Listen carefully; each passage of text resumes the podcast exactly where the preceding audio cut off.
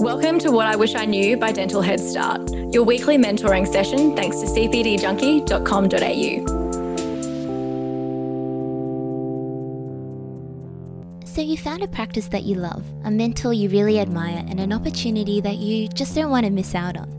So, then what do you do now to go about landing that position? And what kind of things can you do to make sure that you're the one? Welcome back to What I Wish I Knew. My name's Erica, and you all know me from popping my head in here and there on the features. But this is my very first interview that I'm doing all by myself. If you haven't already, have a listen to the short teaser I did with Graham where we introduce ourselves and ask each other some fun and silly questions so that hopefully you guys can get to know us as well. So, this episode is part one of a three part grad series I did with Dr. Jeff Kho. David did a much longer interview with Dr. Jeff earlier in the year. I think it's number 53, where he talks about you know, Dr. Jeff's journey and his company, Australian Hands On Courses. And so I thought it'd be really nice to invite Dr. Jeff back to talk to us about all things surrounding graduation, job hunting, and how to be that ideal candidate. And I'm so glad we got to have this conversation. And so let's jump into it. In this episode, Dr. Jeff shares his golden tips on how to make that stellar first impression, how to really stand out, and the art of persistence. We begin this conversation talking about the importance of not just communicating, but properly connecting with people and ways that we can get better at it in a world where sometimes we can be so disconnected. How to be the ideal candidate? I, I, I, this is this is the the secret. This is the lowdown. This is what employers want. Are you ready for this, Erica? I'm so ready for it. Everyone listening out there on podcast land, this is what every employer wants. They want a dentist who is great at communicating. And not only just at communicating, but connecting. And there is a difference. The difference between communicating and connecting is that when you're communicating, you're merely passing on information just like what you do when you when you give informed consent to a patient or when you give post-operative instructions to a patient after surgery. That's communicating. What owners and employers are looking for is a dentist who can connect. Now, that is the higher level of communication because when you can connect with a patient, when, can, when you can connect with the team members around you, when you can connect with uh, your employer, when you can connect with members uh, in the industry, then that means not only are you communicating, but you're able to build and foster that relationship. And that is what every employer is looking for. And so, do you think this is something that's innate or something that people can work towards? Like if you have someone that comes into a job interview, you know how sometimes they say like, oh, you can tell within the first two seconds whether you like them or not. Do you think that's true? Do you think it's an innate thing? It is a it is a skill and an ability that can be learnt. 100%. It is something that people are born with or some people have stronger skill sets in in those particular areas to begin with However, if you get to this stage, fourth year or fifth year of, of dental school, and you're not great at communicating, you're not strong in connecting, it's something that can be learned. Absolutely. Now, where do you go for that? Everyone's asking, where do I go to learn how to connect with people? Many places, many, many places. One, one of the first books, which is over my shoulder, in fact, I might have even given it away already, is is the the Bible of interpersonal relationships, which is Dale Carnegie's How to Win Friends and Influence People. You must get that. Every single person listening out there right now, get your hands on that book because it is the absolute Bible of how to connect with people. So that's one. Number two, learn how to public speak. Get yourself to Toastmasters get yourself to National Speakers Association, both of um, whom I'm, I'm, members of, and, and learn how to connect with people. Um, instead of connecting to people via social, me- social media and putting your head down and using your two thumbs to connect with people on your, on your iPhone, learn how to connect with people by talking and looking at them and sharing a drink, having a laugh. I mean, that skill is it's so sad to see that skill is is really lost these days, unfortunately, with with all the technology and social media around. But guess what? Dentistry, it's still a people game. You cannot practice dentistry with your patients by texting them. You must still see them face to face, live in person, and connect with them. So those those are the top tips I can share with you to begin this podcast. That's so good. I wanted to show you, Dr. Jeff, that on my phone, um, this is currently what I'm listening to.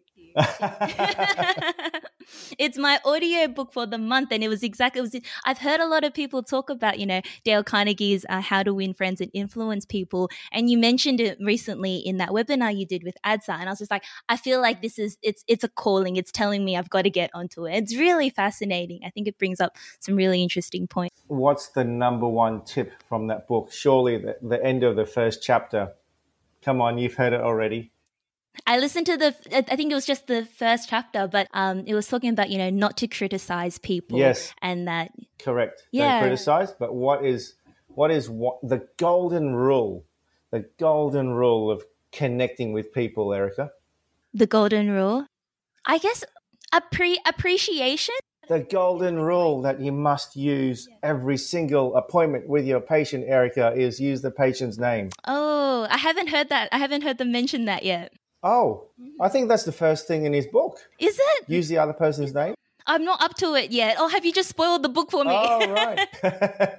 oh, there's so many tips, right? Use their name. And I, I, take that one step further. And my golden rule for all my associates is that in every appointment, you must use the patient's name no less than three times in that appointment, right? One at the start. Mm-hmm. So you might bring the patient in. You'll say, Erica, come on in. Lovely to meet you you'll use the patient's name once in the middle of the appointment, say halfway through the procedure. You might look down to the patient whilst you know they're lying supine, and you say, "Is everything going okay there, Erica?" Yes, yes, that's great. And then minimum once at the end. Thanks, Erica, for today. See you next time. Right. So minimum three times. I love that. I think it's it's true. It's something I've I've been told. I think someone said that to me a long time ago, and I guess they're alluding to this book. I haven't gotten to it yet, but they say that the sweetest word in the dictionary is someone's name, and it makes it, it makes a huge difference because you feel acknowledged and you feel like you're actually a person, right? And you feel important. Absolutely. Um, that's so good. And another golden nugget just to golden throw in nugget there. Erica. Have you noticed I've used your name like five times in the last 60 so seconds? many times, Dr. Jeff. I'm going to start calling you that a lot as well. As dentists and dental students, we all have difficult days. You may experience workplace or training demands that have a direct impact on your physical, emotional, and psychological health and well-being. This is exactly what dental practitioner support is for. It's a completely confidential and independently run service that's funded by the Dental Board of Australia in an effort to support practitioners and dental students right across the country. Sometimes people call just at the end of a long day to debrief, but sometimes they call because there's more challenging things going on. Dental practitioner support is there for you in these times to give proactive advice, help you improve your health and well-being before there are major concerns. We all need a helping hand sometimes, and it's okay to ask for help. So if you find you need it, call 1-800-377 700 or visit the website dpsupport.org.au. They have loads of great information to get you started.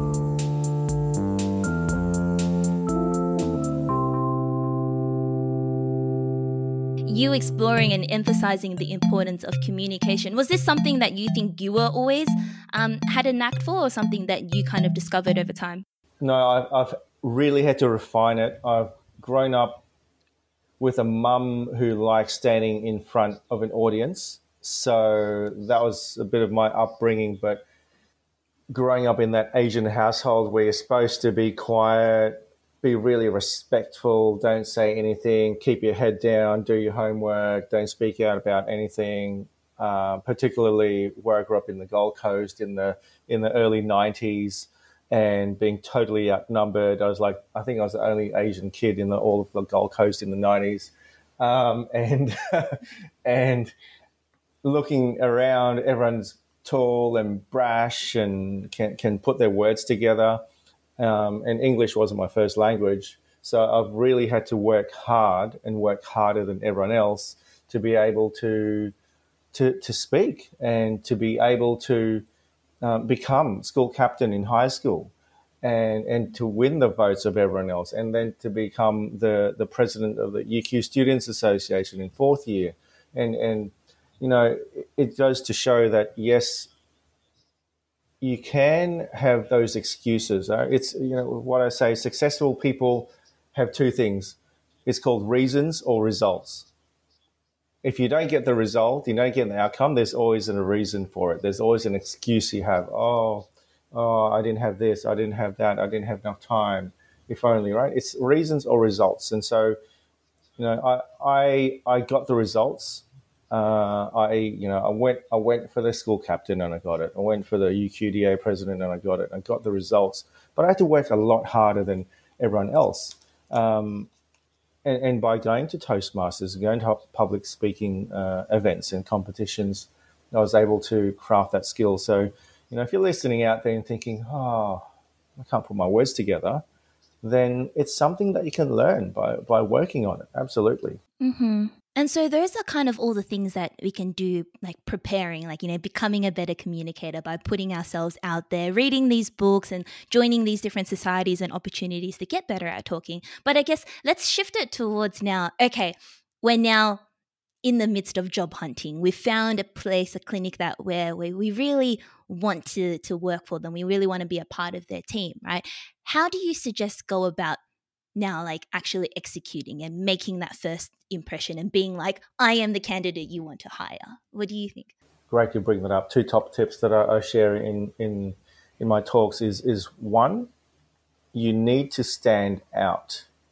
So you can stand out by doing two things. Number one turn up to the clinic. Turn up to the clinic dressed appropriately. If it's a city clinic maybe it's a suit and tie or um, whatever's the equivalent for females. If it's uh, suburban practice, it may be no tie, um, but still a suit. If it's out rural, maybe it's no suit and no tie and a pair of RM Williams. but uh, you know, you need to address appropriately, and you need to turn up in person, because nothing speaks more about your desire for the position than you taking time out and turning up in person and actually having a meeting or coming at a time when you know that the hiring manager is there or whoever's doing the hiring. It could be the owner, could be the practice manager, could, it could be HR. So you need to do your homework and find out mm-hmm. who that is and get there at a time when they're likely to be around so you can loiter around reception and be there with that golden resume and make that impression. And so that's number one turn up in person, dress appropriately. And the second tip, as I said, you need to be memorable. But how do you be memorable? Give them a little gift, a little something. It could be small, like it could be a, a three pack of Raffaellos or Ferrero Rochers with a little card just saying, Thank you for taking the time to read or consider my application. That's it. It cost you $3 from Coles. And, and it's the thought that counts because from my perspective, when there's 20, 30 applicants for one job or 40 or 50, and there's 30 resumes in my inbox, they all look the same, except the one who turned up in person, or except the one who delivered flowers or chocolate or something that made, made that application really stand out. So that's my tip. If you're really keen on somewhere, you will do something memorable and be that purple cow. Be the purple cow. Now that's another book, Erica. It's Seth Godin, mm-hmm. Purple Cow. That'll be my book for next month then. I love that. So for any of our listeners uh, listening, then the way to Dr. Jeff's heart is a box of Raffaello chocolates, right?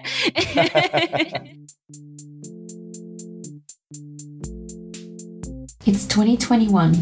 We're used to cloud based software enhancing and optimizing every aspect of our lives. But what about something we use every day? Our dental practice management software. Now imagine something rethought from the ground up, designed for intuitiveness, leveraging the capabilities of today's technology. Something that optimizes our daily workflows and actually meets the changing needs of modern dentists to stay competitive and connected. Principal practice management software is just this intelligent, efficient, and intuitive. Because it's 2021 and you can expect something more.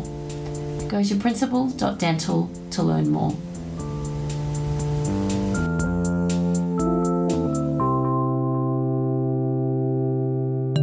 I guess it's what they say about it's not just that one moment of handing in a mm-hmm. resume or sending an email of a CV. Like making a good impression is it's like a building a connection with anyone, right? It's bit by bit, it's over time, it's in every little action and every little It's thing being you do. persistent, Erica. Too many people do not get what they want in life because they give up at the first sign of struggle.